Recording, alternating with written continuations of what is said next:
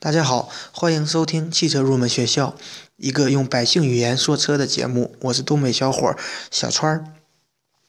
节目开始之前呢，我想和大家分享两个汽车发展历史之上比较有趣的故事。第一个发生在中国，当时袁世凯购买了一辆汽车送给了慈禧太后，慈禧太后呢想乘坐汽车到外面取乐，但是当时的中国是几乎没有人可以。驾驶这个车辆的，可以可以讲，当时嗯，可以驾驶车辆的司机，相当于现在飞机战斗机的驾驶员一样珍贵。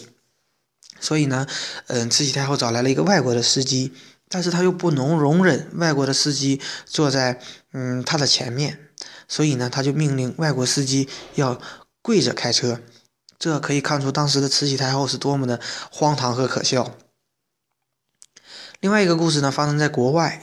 嗯，我们都知道卡尔本茨发明了第一辆汽车，但是呢，他自己打造出来的车辆不敢开，自己胆子非常小。但是我们常说，一个成功男人的背后往往有一个伟大的女人。卡尔本茨的夫人呢，她非常相信自己丈夫设计的车辆，嗯，敢于驾驶，所以呢，她载着自己的丈夫，嗯，开着自己丈夫设计的车辆回到老家。这呢，当时也引起了一个巨大的轰动。好，这就是我节目开始之前呢，为大家嗯分享的两个汽车历史上发展的两个比较有趣儿的事儿吧。因为这期节目呢，我想把嗯关于汽车的整个外形的尺寸的各个嗯数据介绍完毕。因为因为呢，呃，从汽车配置表上我们可以看到。除了轴距这一个比较重要的概念之外，其他的一些概念都是大家都非常熟悉的。嗯，像长宽高啊、最小离地间隙、嗯、油箱容积、后备箱容积这些，大家都是嗯不用讲也可以理解的。嗯，我在这里呢为大家讲两个另外两个嗯概念，就是前悬、后悬。第一期节目我已经讲了轴距，也就是说。连接两个前轮的轴和连接两个后轮的轴之间的距离就是轴距。那么我们可以想象这样一个车，通过嗯前轴和后轴两刀，就好比把汽车比作一块蛋糕，两刀分割成三块。那么所谓的前悬呢，就是指连接前轮的。轴到车的最前端的这样的一段距离，后悬呢，同样的道理，就是说连接两个后轮的轴到汽车最后最尾端的这样的一个距离，就是后悬。它前悬和后悬呢，对于我们设计车辆，嗯，有一定的影响。但是作为消费者来说，它实际上是一个无伤大雅的这样的一个数据。大家仅只要去理解它指的是哪一段长度就可以了。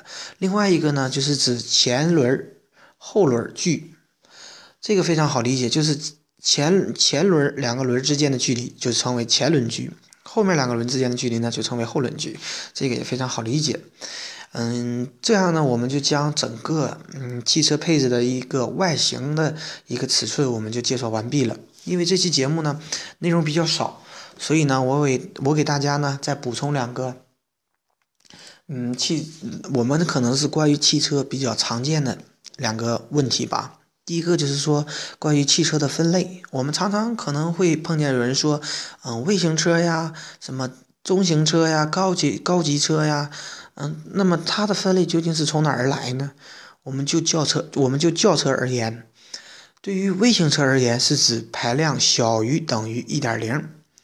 我们常见的包括一些夏利呀、奥拓啊、奇瑞 QQ 啊，这都是属于一些微型车。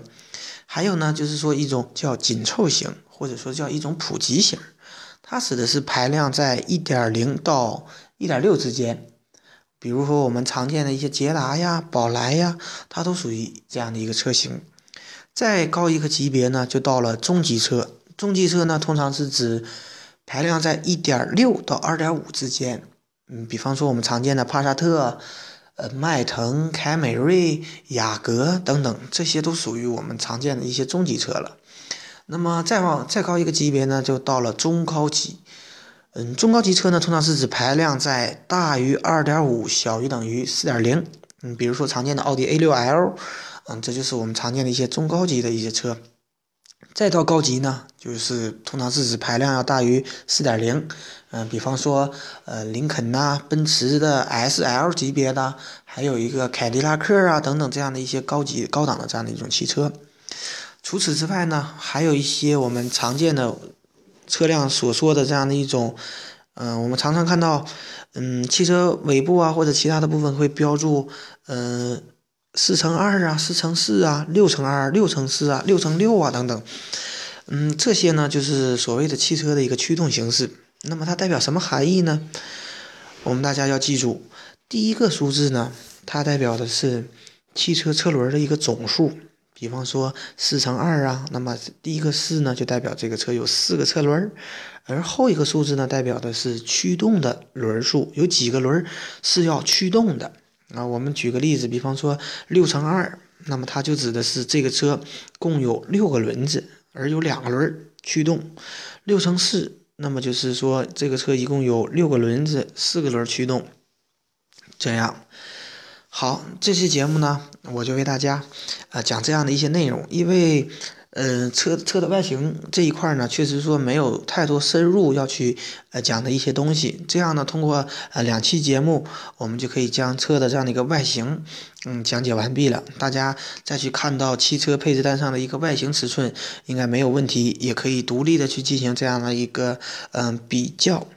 嗯，在接下来的几期节目当中呢，我会嗯慢慢的进入到嗯其他的数据的这样的一个讲解。